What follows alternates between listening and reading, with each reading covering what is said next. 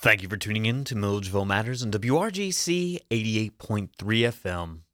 I'm your host, Daniel McDonald, and today we're taking our show outside the confines of our studio and traveling just a little ways up 441 to Andalusia, the home of Flannery O'Connor. In this conversation that we taped on the front porch there at Andalusia, Executive Director Elizabeth Wylie talks to us about Andalusia, what's going on in and around the farm, and some of the ways that author Flannery O'Connor continues to have an outsized impact on the modern South we live in today. So come along for this trip that takes us just up the road, but to another place and time on this edition of Milledgeville Matters. Support for Milledgeville Matters comes from Georgia College, Georgia's public liberal arts university providing the experience students would expect from a private college with the affordability of a public university. For more information, gcsu.edu. Thank you for tuning in to Milledgeville Matters on WRGC 88.3 FM. I'm your host, Daniel McDonald, and today we're returning to the beautiful outdoor setting of Andalusia's front porch to talk with Executive Director Elizabeth Wylie about what's going on here at Andalusia Farm, the home of Flannery O'Connor, some of the events that they've got coming up, but also some of the things that have been going on here recently. Some new partnerships and some new events and new exhibits that are on display for people to, to come out here and enjoy exactly what I'm enjoying right now, which is this the serene pastoral setting, the sound of the cicadas off in the distance, just a little faint hint of 441 off there just to let you know that you're not too far off the beaten path, but far enough to go for a miniature vacation of the mind and perhaps the spirit and the soul as well. Well, Elizabeth, thank you so much for hosting us out here. Well, thank you for coming out, Daniel. We love to see people out at the farm and enjoying it. One of the things that you know, uh, radio is, is a medium in which you know we get out to the people, but uh, so many times the actual work and labor of that is in the studio. So it's just wonderful opportunity to actually be able to get out here um, to have this conversation with you. Well, it's not unlike Flannery. She labored every day, 9 to 12, at her typewriter and working in her room and creating some of the best literature of the 20th century. But in the afternoons, she went outside and tended to her peafowl and domestic birds that populated the place and um, really took in everything the farm had to offer by way of solace and inspiration. And I think that brings me to a good question. I mean, of course, we've spoken before, and you know, in my mind, Andalusia Farm is one of the tenets of the arts community here in Milledgeville. But uh, for any audience members who may have never heard of Andalusia Farm or may be unfamiliar with Flannery O'Connor and her writing, can you tell me just briefly about y'all's mission out here? Sure. Uh, the farm opened to the public in 2003, and since that time, we've had over 46,000 visitors come from all over the world. Uh, people who know Flannery O'Connor's work and perhaps have it on a bucket list that this is a place they've always wanted to come. Of course, it's where Flannery wrote some of her greatest work and found inspiration here at the farm. At least five of her short stories are set very directly on a farm such as this one. So many people who are familiar with Flannery's work can see evidence of the stories as they look at the farm buildings and experience the sort of vestigial farm operation that was active during the time Flannery lived here, 1951 to 1964. So it's a wonderful slice of nature uh, wedged in between Walmart and the car dealership, and it's not even as far as Kroger's. So come on out.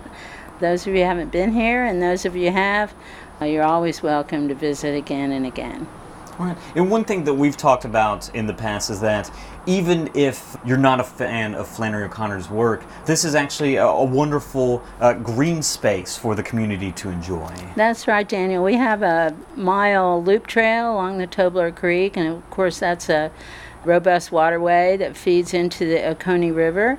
It's just a beautiful walk in the woods, and there are tags identifying different tree types and things, and it's quiet, you get further away from 441 and you really think you're way out in the middle of nowhere. But we also have picnic tables and lawn chairs and Flannery's books scattered around so you can always know you can read a short story in the place it was written. Hey, so just a number of reasons to come out to this place, whether you're a fan of Flannery O'Connor's work or not. But one of the things that uh, we wanted to talk about in this interview are some of the events that um, are ongoing and are coming up uh, that give people who may have been here before or uh, the first time visitor a unique reason why to come out. Uh, just tell me about, let's pick one of those ones and, and talk about it for a little while. Well, this summer we've been experimenting with seasonal late evening hours. So every Thursday we're open till sunset, and that gives an opportunity for folks after work if you want to go for a walk or you want to bring your pet on a leash or your family or a picnic or whatever. Consider this a community asset, a green space that you can use and really see the light that Flannery wrote about. Um, she has beautiful passages in some of her fiction about sunsets and the light here uh, at the farm. We wanted to give people an opportunity to see that. You know, we usually close at five, and sometimes we stay after, and we see those gorgeous sunsets where it really does look like the woods are on fire or the sun is dripping blood. So we wanted to give visitors an opportunity to see that. So every Thursday through the end of September, we're open and uh, we're free and open to the public. We have a suggested donation for folks who want to visit the house and receive a tour or spend more time and contribute to the organization. But we're, we're free and um, people should feel free to come. We also, every third Thursday, we have Thursdalusia, which is an open mic without the mic. It's out on an open air deck, and uh, everybody gets five minutes. It's a wonderful evening uh, moderated by our very own Daniel Wilkinson, local actor, and uh, we call him the bon vivant. He moderates the evening, and everybody gets five minutes to do whatever they want on stage. They can sing, they can dance, they can read something of their own, something of somebody else's. We've had a wonderful woman on her 81st birthday. She sang a cappella, Let Me Call You Sweetheart, and told the story of meeting her husband, the love of her life. We've had poets reading their work. We haven't yet had any tap dancers, but it's a little bit of everything, and people shouldn't feel shy. It's a very welcoming group, and you can test something out if you like. We're also serving a courtesy of Wild Heaven Craft Beers, uh, the new Wise Blood IPA. Uh, these folks are have been very generous and just filled up my trunk with beer, and I brought it out to the farm, and we're sharing it with whoever is over 21 and wants to test this new IPA. But it's quite delicious, and we're very grateful to the folks at Wild Heaven Craft Beers. I definitely want to ask a little bit more about how they came to uh, name a beer after uh, Flannery O'Connor's work. But I wanted to stay on, on Thursdalusia for a little while. Why have this event here? What do you hope to um, draw out of people, and what do you hope to have at that event? Well, we see it as another opportunity to show off the farm, and we figured since we're experimenting with evening hours, we'd try something once a month that um, gave folks an opportunity to share their art. And folks have read any of Flannery's letters or know anything about her biography. Uh, she lived for a while in the New York area with Robert and Sally Fitzgerald. Robert Fitzgerald was an academic, a classicist. And uh, famously, they would gather in the evenings over martinis after they had had their day's work and they would share their work with each other, you know, what they'd produce that day. And it's not uncommon thing among communities of artists um, to work hard all day and then in the evenings share it. Um, Flannery, uh, of course, was at artist colonies, and that's a very common thing. She was at Yaddo, and you know places like the MacDowell Colony and elsewhere uh, commonly have uh, kind of structured programs where people share their their work with one another. So we wanted to kind of replicate that idea in a small way by offering a venue that's free to anyone who wants to share their work or opinions or ideas. And uh, in a, as one uh, gal says, it's a free creative zone here there's a lot of creative energy in this place, and whether or not people may feel that, um, at least people attribute that to this place. So, what does it mean uh, for y'all and y'all's mission to actually bring people that kind of creative space here? Well, you asked about our mission earlier, and our, our mission is really the preservation of this place, Andalusia Farm. It's really buildings and grounds. Uh, it's not glamorous, but uh, it's important. We'd like to know that this farm is here for future generations to uh, experience you know, the look and feel of a mid century middle Georgia farm, which is the place that Flannery drew so much inspiration from. The comings and goings on the farm, the relationships between the farm workers, all of those things kind of figure into her stories.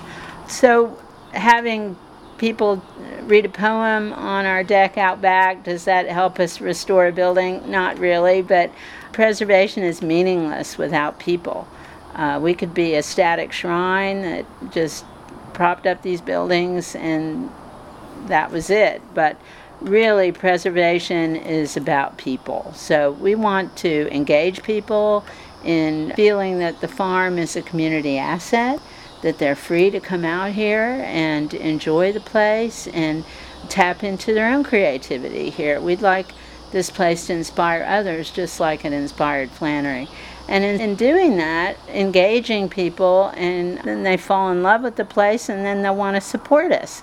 Um, we actually are in a, our annual fund drive right now, and 65% of our annual operating budget comes from gifts from individuals from all over the world. Uh, we get checks from $5 to $25,000, and folks like what we're doing and want to see us continue the preservation work that we've embarked on. My wonderful predecessor, Craig Amason, did a fantastic job of getting the Hill House restored. The Hills were the last family to live there, but it was really the dairyman's house. And a lot of families lived there, including some that are still here in the Milledgeville community. So um, all of that preservation work is really undergirded by people. And so we want to provide a place for people to engage with Andalusia. And then we also just published our first ever annual report, and that is a huge, gigantic thank you to everyone who's ever given money or in kind gifts to this nonprofit organization to help us get to where we are and where we want to go. So that's available on our website. You can just click on the PDF and see this wonderful publication, or if you'd like one, a hard copy, we'll be happy to send you one. All right. Well, I want to take a short break right now, so we'll take that opportunity. But if you're just joining us, we're talking with Elizabeth Wylie. She's the executive director of Andalusia Farm, the home of Flannery O'Connor. And so we'll be right back with more Milledgeville Matters.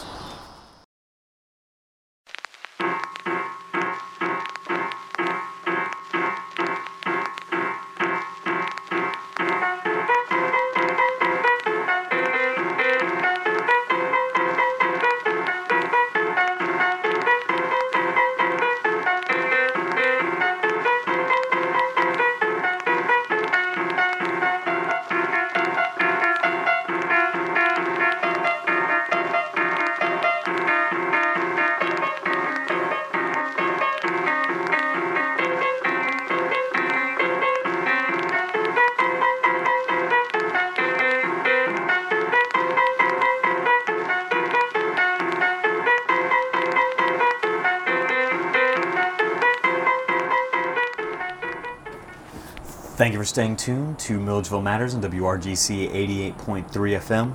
If you're just joining us, we're talking about Andalusia Farm and some of the things that they're bringing to the Milledgeville cultural scene uh, right now and in the future. My guest is Elizabeth Wylie. She's the executive director of Andalusia Farm out there just north of the Walmart off 441. And so during that last segment, we, we were just stopping as you were talking about the annual giving campaign that you're in the midst of right now. But one of the things that is new to this year is that you had created an annual report to give to people. And I, I was interested in this because I talked with folks um, in different areas about increased transparency in trying to provide these kinds of insights into the ways that organizations run their business, nonprofits, you know, provide the services that they do. And I just thought I'd ask you about that. Uh, uh what was the idea behind creating a report like this, and uh, what do you hope that it means for your organization and also for the people who contribute? Thank you for asking the question, Daniel. I, I would just refer to the larger universe of nonprofits, and uh, if you look to the most successful, well-run nonprofits, there's certain standards and best practices that are followed we're kind of a young organization, so, you know, we're only 13 years old. So this was a good time for us to gather all that material together and really, in a very public and you use the word transparent way, thank everyone who's ever given us money. And I know folks don't like to talk about money in the South, um, so we've produced a very elegant publication that outlines everything the organization has been doing. You know, I went through files. It was a labor of love with my team here. So we have giving records going back to the beginning, uh, showing who supported uh, this place. And it's, it was so heartening to me just to see all the names.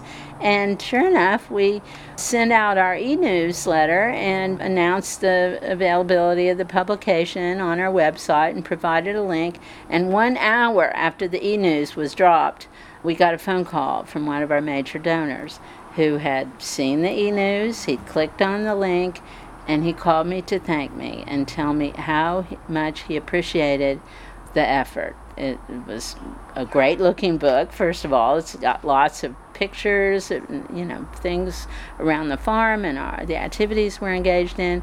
There are donor testimonies so you can hear from others about why they give. And then there's just lists of people from all over the world who send in their checks or donate online to support the work that we're doing here to be open and available to the public to engage in preservation activities to make sure we're caring for the historic fabric of the farm, and to think ahead and create a solid foundation for the rest of eternity. I mean, people who are in the preservation business talk about in perpetuity, that's forever.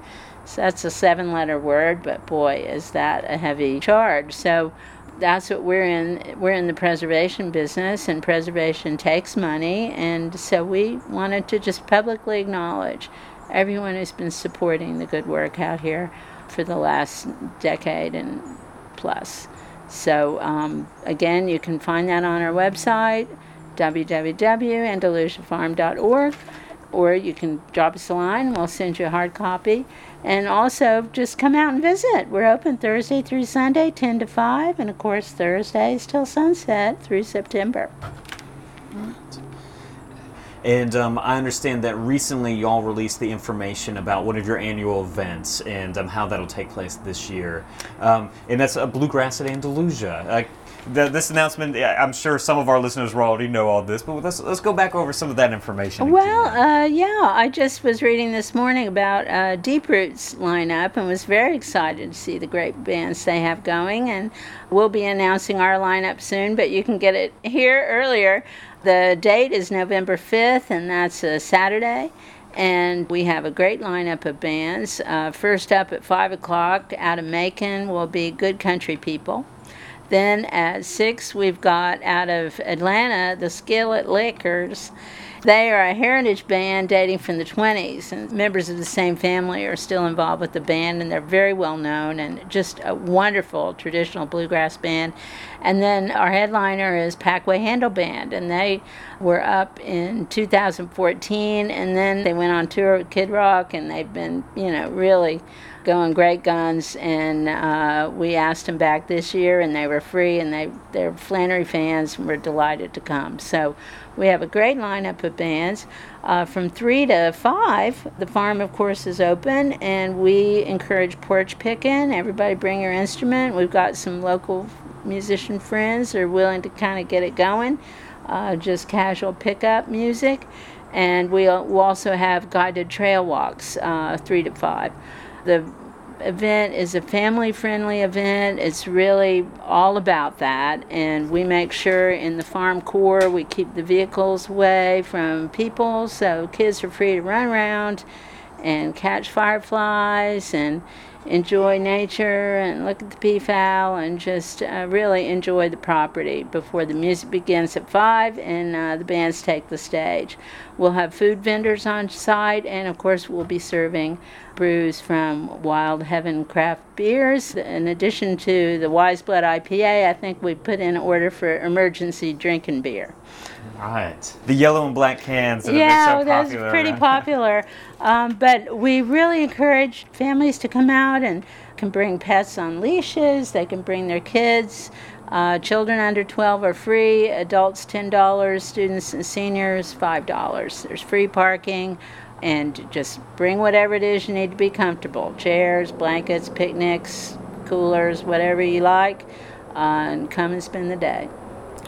Well, let's take another short break right now, and I want to ask you a little bit more about this. And um, eh, really, I think you sparked it in that last response, talking about um, you know some of the musical acts that have drawn inspiration from Flannery Connor. But we'll be right back with that in a moment. And if you're just tuning in, you're listening to Milledgeville Matters on WRGC 88.3 FM. My guest today is Elizabeth Wylie, and she's the executive director of the Andalusia Farm, which is the home of Flannery Connor. So stay tuned, and we'll be right back with more Milledgeville Matters.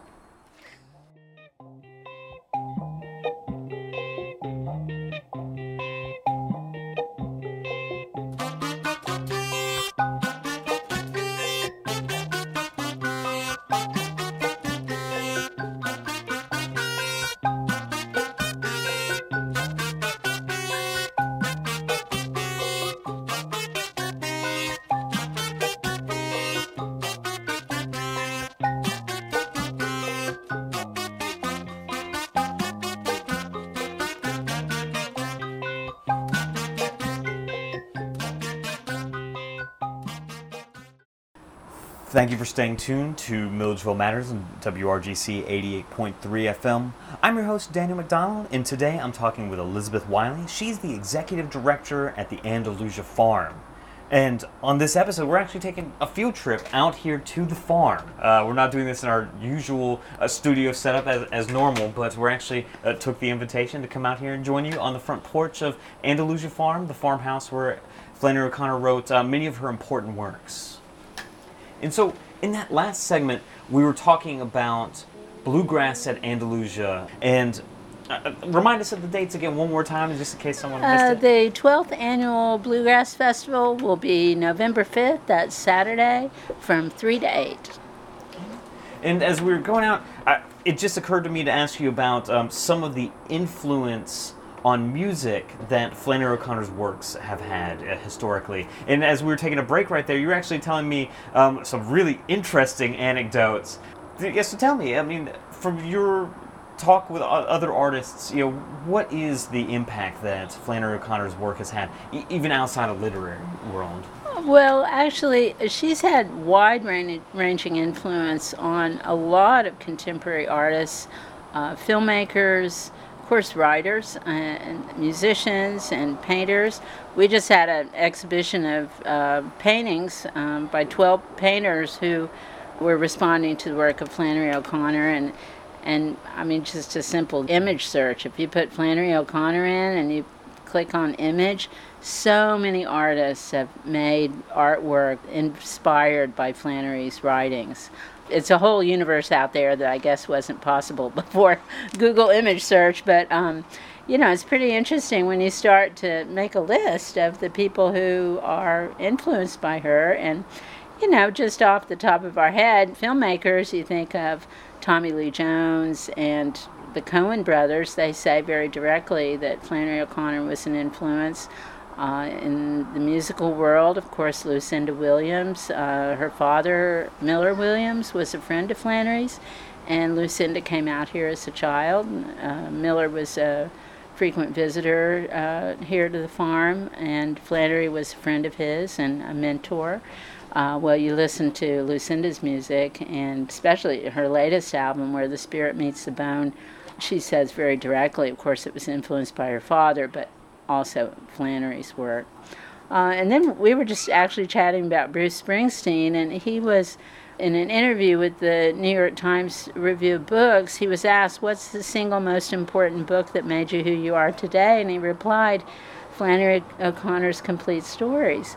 And there's a lot of sort of academic writing about the influence of Flannery on artists such as Bruce Springsteen and others. So it really, once you tune into it, it's not surprising, and you see more and more names.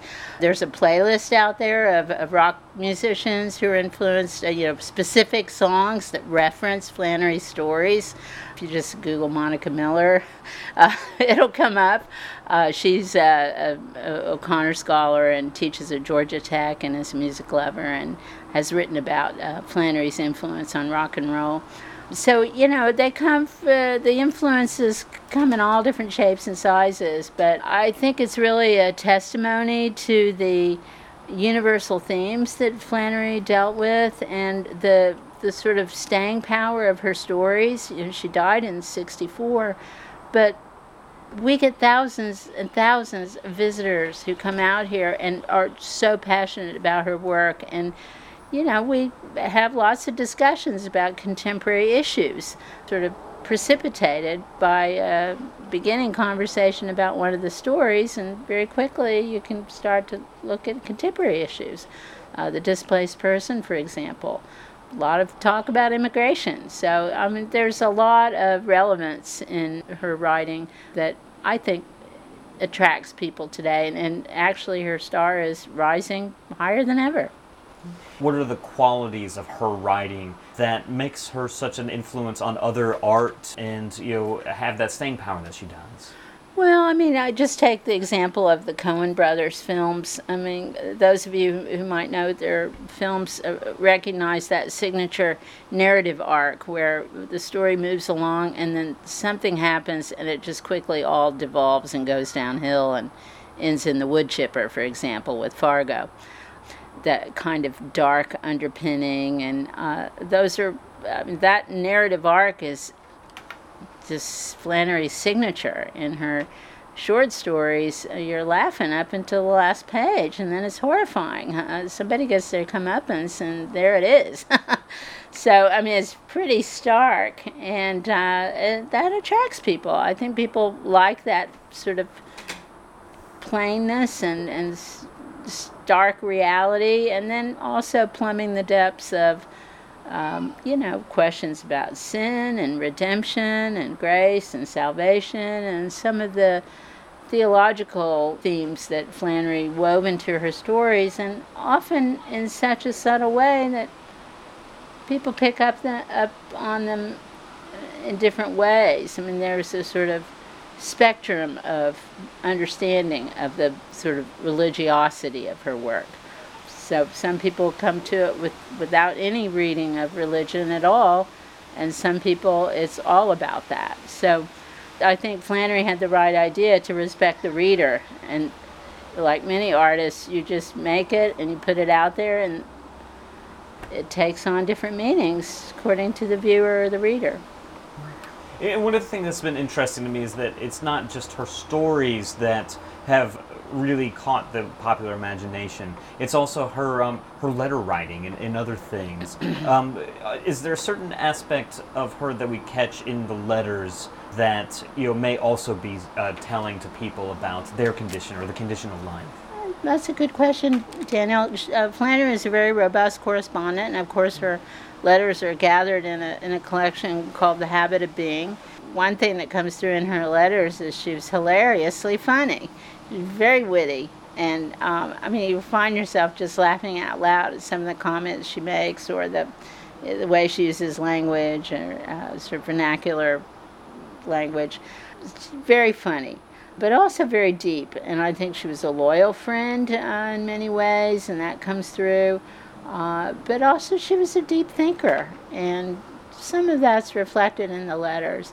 Sometimes I just like to pick up the letters, the volume we have here in, in, in our office, and which of course is dog-eared and has tons of post-it notes in it, references to things like where was the bird bath and things like that. But sometimes I just open it up to the time of year that we are right now, like August 10th. I would open up the book and see, did she write anything on August 10th? And think about her being out here in this summer heat and humidity and what it must have felt like for her to be at the farm. I think, too, as we're sitting here on the front porch of the farmhouse in Andalusia, and it's really the golden hour, as what filmmakers call it. This is the best time to photograph. The light is very special, and of course, we hear 441 out there as emergency vehicles. Um, but oftentimes it's very quiet, and you know, you see some deer, and there's some various herons and birds, and and it's a real place of nature, and I think her mother did the right thing to move out here to the farm and provide a place for her daughter. In many ways, Mrs. O'Connor was the ultimate art patron, and I really respect her for that. All right. Well, let's take another short break right now. And for our radio audience, if you're just joining us, we're talking with Elizabeth Wylie about Andalusia Farm, the home of Flannery O'Connor. We've been talking about some of the events that are ongoing here through the summer months, also some of the events that are coming up, like the Bluegrass Festival that takes place in early November. Uh, we'll be right back with more Milledgeville Matters, and we hope that you'll stay tuned right here with us on the porch of Flannery O'Connor's Andalusia.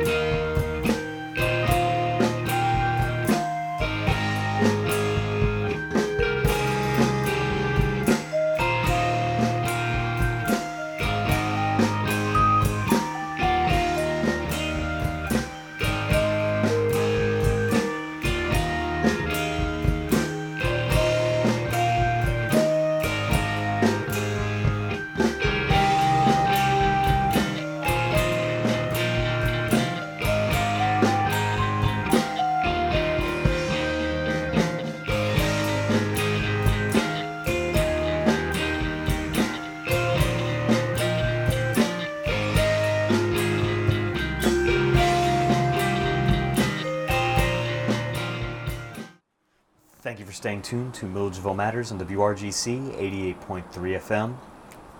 Today we're talking about Andalusia Farm and some of the great events that they're bringing to the Milledgeville Baldwin County community and really the larger community of uh, fans and followers of Flannery O'Connor's work. So in that last segment we were talking about some of the many ways that Flannery O'Connor has influenced artists you know, at her time and even in the present. And I understand that right now you'll have an art exhibit up, and it's a very interesting one. I was wondering if you could introduce us to a bestiary of birds. Sure. Um, we have an exhibit space here at the farm, and it's a kind of uh, new approach to encourage people to come out again and again so something changes.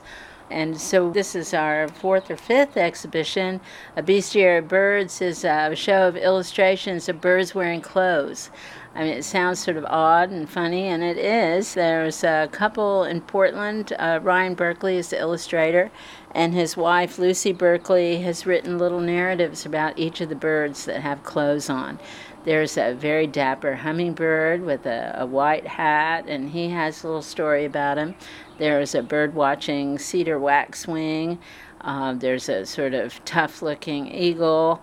So there's all kinds of uh, birds um, sort of drawn in a representational style, almost like a naturalist would draw the bird. But then, of course, they have these very snappy clothes on, including the ladies with hats and corsages. And uh, they're just so charming and, and lovely. And uh, of course, we're thrilled to have them because uh, there's a wonderful connection to Flannery. Uh, she was, a, of course, a big bird fan and famously was filmed at age five with her chicken walking backwards, and you can find that on YouTube. See that newsreel footage of Flannery in Savannah with her backwards walking chicken and early CGI showing the chicken walking backwards. Um, but and Flannery herself said that was the highlight of her life at age five. Um, but she also famously made uh, an outfit for Colonel Egbert, her chicken, and um, the story goes she was in home economics class and hadn't been doing her project, I guess an apron or something she was supposed to make, and she came in with a fully clothed Colonel Egbert. so uh, that it's kind of amusing, and I saw these bird illustrations. I thought that was hilarious and a great chance to make that connection again. Uh, like we do with everything we do here, back to Flannery and her, her life and her work. So the show will be up through uh, November 6th, so it'll be here during the Bluegrass Festival. And then the exhibition space, of course, uh, shows rotate through there. So our last show was painters responding to Flannery's artwork, and the exhibition before that was Flannery and fashion at mid-century. So that was drawn from some of the textiles around the farm and dealt with the way Flannery used clothing to define her characters. So that fashion show actually has a robust afterlife as a Facebook page. If you're interested, there's wonderful um, Simplicity Pattern promotional film from 1949. There's an article from Vogue about wearing slacks.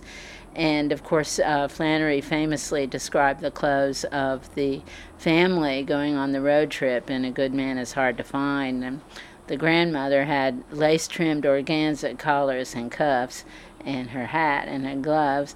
Uh, whereas the daughter-in-law was still in slacks and still had her head in a kerchief. So there's a little element of judgment to wearing. Are you still in slacks? So I tell that to uh, young visitors who come today, and first of all, they don't really know what slacks are, and I mention to them that women used to not be able to wear slacks. So the mid-century period in which Flannery was living here at the farm and when she produced her greatest work was also a time of great change in this country across all areas, including women's roles. So, of course, Flannery was part of that, and there's a lot of interesting themes in that regard in her work. The next show that's coming uh, after the Bestiary of Birds is illustrations by uh, a wonderful artist out of Wyoming, uh, June Glasson.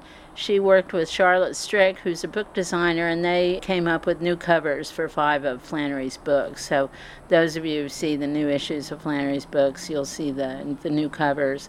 But the collaboration between the book designer and the artist is a wonderful body of work. Beautiful, lush, gorgeous ink studies of birds and snakes and guns and all kinds of things that went into producing the, those new covers.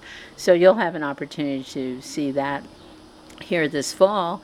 And then in February, every February, we're continuing with the February 4 series. So that's every Sunday in February, we'll look at Flannery's second novel. The Violent Bear It Away uh, from four different perspectives. So um, June and Charlotte uh, will be speaking about how they came up with the award winning book cover for that book, and then we'll have three other different perspectives looking at that one story. So, y'all might get started reading that story if you want to participate in that. So, there's always something different at the farm, and you can go on our website, andalusiafarm.org, and there's a button you just click it and you can sign up and get our free e-newsletter and that will tell you everything about what we're doing out here. And there's one additional story that we've been talking about uh, during the breaks, and uh, this harkens back to um, one of the other uh, new additions to the, uh, shall we say, works of art that are um, influenced by Flannery O'Connor. And this is that Wise Blood IPA that uh, was put out by a craft brewer in the uh, Atlanta area. It's the Wild Heaven Craft Beers, and they're out of Avondale Estates, roughly around the Decatur area in Georgia. And you said that there's um, a little bit of a backstory to uh, both the brewers and the, uh, um, how y'all have come to um, uh, somewhat collaborate. Well, actually, it was a great story. I saw, just came through my Facebook feed, notice about this Wise Blood IPA, and I just thought it was so fun and cool. And we reached out to them, and they were very friendly and wrote us back. And I said, Would y'all consider being a sponsor? And they said, absolutely. So I went to Atlanta and I, I went to their brewery, which is fantastic space. And it was so interesting to see how that all works. And I met Eric Johnson, co owner of the company and the brewmaster. And he said he'd been working on this IPA, of course, India Pale Ale, for those of you who don't know. And he had finally got it to the place where he wanted it to be. And he and the other brewmaster, Jake, were sitting around tasting it and they were trying to think of a name. And turns out Jake had uh, just been reading Wise Blood for the second or third time. He's a huge Flannery fan. So they came up with the idea they were going to name it Wise Blood. And then, of course, it launched, and I reached out to them, and I ended up in their brew, brew pub enjoying the IPA with them. And Eric was telling me the story that he grew up in Athens, and his father was a Baptist preacher, and course was, as Eric put it, very involved with his congregation, and perhaps not that involved with his family and uh, Eric turned to books, and he just fell in love with Flannery O'Connor's work. And I asked him what his favorite story was, and he shared with me what it was, and honed in on exactly the same part of the story that moves me the most. And I just, we just bonded right there over the IPA, over the story, and I was just so struck by that. And then ended up meeting his colleague Jake well, before we go, I'm just curious what story is that? You don't have to necessarily tell the spot uh, of the story that, that moves y'all, but what, what is the story? Well, it's a story with kind of a difficult title, The Artificial N Word, you might say. And there's a part in the story where the grandfather denies the grandson, uh, kind of betrays him. The grandfather and the grandson go to the city, which is Atlanta, and they find themselves in the African American community. They're country people, they don't know anything about the city, and stumbling around and don't know their way, and find themselves in this odd environment they're not used to, and the boy makes a mistake or does something wrong, and uh, he's set upon by some of the people in the community, and he looks around for his grandfather, who's kind of hiding and skulking away, and just a stab through the heart the way Flannery wrote that, and just the sparest of sentences just gets that message through so clear but so profound. Anyway, Eric had that same experience about that story that I did. So we, I was like, oh my gosh, that's my favorite passage too.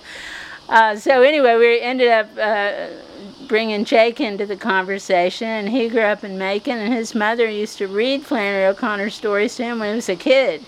Wow. And yeah, they're you know kind of adult themed and it's tough to understand, but he and his siblings sat around while his mom read them the stories, and he's completely nuts about uh, Flannery's writing. So they were so excited to see that we appreciated what they were doing and they filled my car up with beer and said we could offer it free out here so if you're over 21 and uh, you can ver- we can verify that you're welcome to free beer at our Thursdalusia. That's again the last two are Thursday that's August 18th and then final one will be September 15th and that actually is also the evening we'll be kicking off our contribution to the Flannery O'Connor Little Free Library Trail. Uh, that winds from Savannah to Milledgeville, and we're the terminus. And it's a project put together by some folks in Savannah, and some of them are connected to the childhood home in Savannah. And uh, for those of you who don't know what Little Free Libraries are, you take a book and leave a book. So We'll have that library filled with books, and people are free to just make an exchange and enjoy the book right here on the grounds. We've got plenty of seating, and of course, this beautiful setting, which right now we're inundated with cicadas and just a lovely breeze here on the porch at Andalusia. Well, I just thought that um, as we leave our audience uh, this evening, I just ask you what it means for you to welcome people out here into this world of you know Flannery O'Connor, a, a world of uh, you know the South that um, is uh, quickly a disappearing landscape. Well, that's a great question, Daniel, because we're in the preservation business here. Uh, we'd like people to experience the look and feel of the farm during the time when Flannery and uh, Mrs. O'Connor lived here at mid century. And of course, we still hear 441 out there a little bit, but we hope that people come and have that feeling of going back in time that I hear time and again. People tell me they turn off 441 into our drive and it feels like going back in time. Uh, one fellow said, I like this place. It's far away, but it's near. And I just thought that was so poetic. And it's true. Uh, people, time and again, talk about turning on off that highway into that drive. And as you come up that drive, you see the vestigial dairy farm, which is what supported Mrs. O'Connor and, and Flannery and allowed her to spend her time on her art.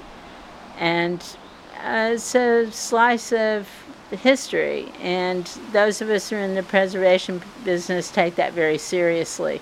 We'd like to make sure this place is here 10 years, 20 years, 30 years, you know, into the future. I don't think interest in Flannery will go away, and but I do see an increase in interest in historic lifeways, uh, repair and reuse. If something broke out here, they didn't go to Lowe's, they fixed it or reused it or recycled. Harvesting water, growing your own food, those are all historic lifeways that we'd like to make sure people continue to know how to do. Uh, one person put it this way well, people used to know how to do stuff. Well, that was repair machines and uh, grow food and know how to do stuff, for, for lack of a better word. But I can't, I'm a city girl. I can't say I'm so savvy about all that, but I certainly appreciate all the folks who, who I interact with out here, volunteers who help us, uh, locals who have equipment and know how, and then just people, visitors who come to the farm and reflect. They spent time in their grandfather's farm and it was just like this, and they love to let that screen door slam because it reminds them of uh, a bygone era.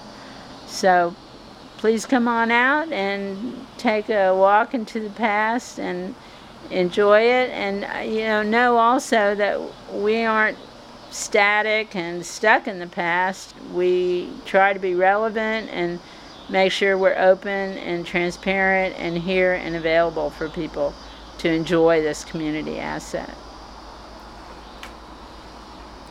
Well, Elizabeth Wylie, thank you very much for inviting us out here today for uh, this uh, field trip edition of Milledgeville Matters. I'm so glad you came, Daniel. Thank you for tuning in to Milledgeville Matters on WRGC 88.3 FM. Tonight we've been talking with Elizabeth Wylie. She's the executive director at Andalusia Farm, the home of Flannery O'Connor. We were talking about some of the events that are ongoing and coming up out here at the farm in hopes that you take a, a small trip to a, a destination that's really close to home. And so we want to thank you for tuning in. I've been your host, Daniel McDonald. I look forward to convening with you next time.